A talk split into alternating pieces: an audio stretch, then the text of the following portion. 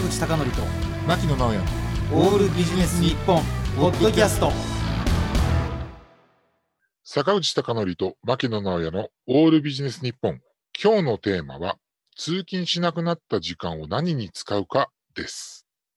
今世の中の企業多くがですね、テレワークとかですね、そういったことが実際にね、全然進まなかったのが、このやっぱりコロナウイルスの問題でこう進んできて、で、実際通勤時間がなくなってる方が多いと思うんですね。うんうんで、あの、今、全国平均で言うと通勤時間で1日の平均時間、片道で39.5分まあ大体40分40分ぐらい。これはね、でもね、全国平均なので、首都圏なんかを考えると、だいたい1時間ぐらい、まあ59分、片道って言われてるんですね。だから、テレワークをすることによって、それぐらいの時間が、まあ今まで通勤してきた人に新たにこう、コロナウイルスっていうのはの流行っていうのはまあ悪いことばっかりですけれども、えー一ついいことがあるのはこの部分じゃないかなというふうに思うんですね。準備とかあるいはね、帰宅後のいろんな都市宅とか考えるともっと時間浮いてるかもしれませんそうなんですよ。おっしゃる通りですね。で、坂口さんなんかは比較的ほら、通勤時間をこう短くしようとして、お住まいを決めたりされてるじゃないですか。はい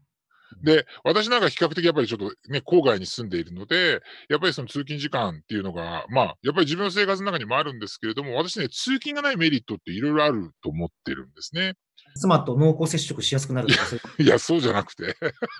まあ、それはその先生、あの、坂口さん頑張ってやっていただくとして、あの、やっぱり通勤してる最中、例えばその、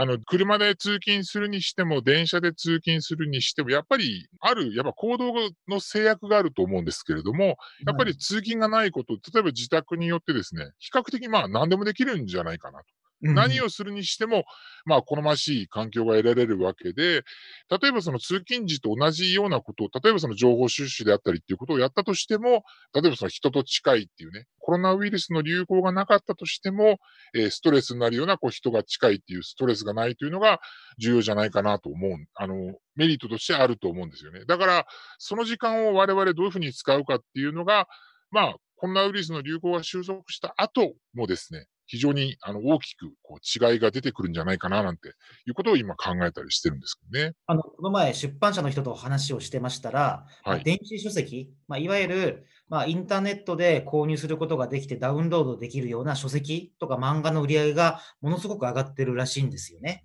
それとあとは、あの、ちょっと運動不足になる人も多かったみたいなんで、室内用のトランポリンが突然売れ出したとか、あの、学習が、まあ、漫画が学習家とは言えないまでも、まあ、娯楽とか、あるいは室内運動とかの、まあ、器具とか売れてるのは、まあ、それなりにちょっと意識が変わってきたのかもしれませんね。そうですね。だからやっぱり、あの、ただ、あの、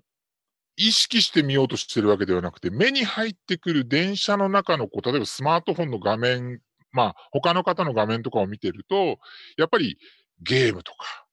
うんあの、漫画とかの方が多いですよね。だからその、せっかくのこの時期だから、学習とか、まあ、教養を高める意味で使うことができたら、ね、うんアフターコロナの時代においてはいいですもんね。そうそうそう、そういうふうにやっぱり使えないかなというふうに思うんですよね。だって、なかなかだって今、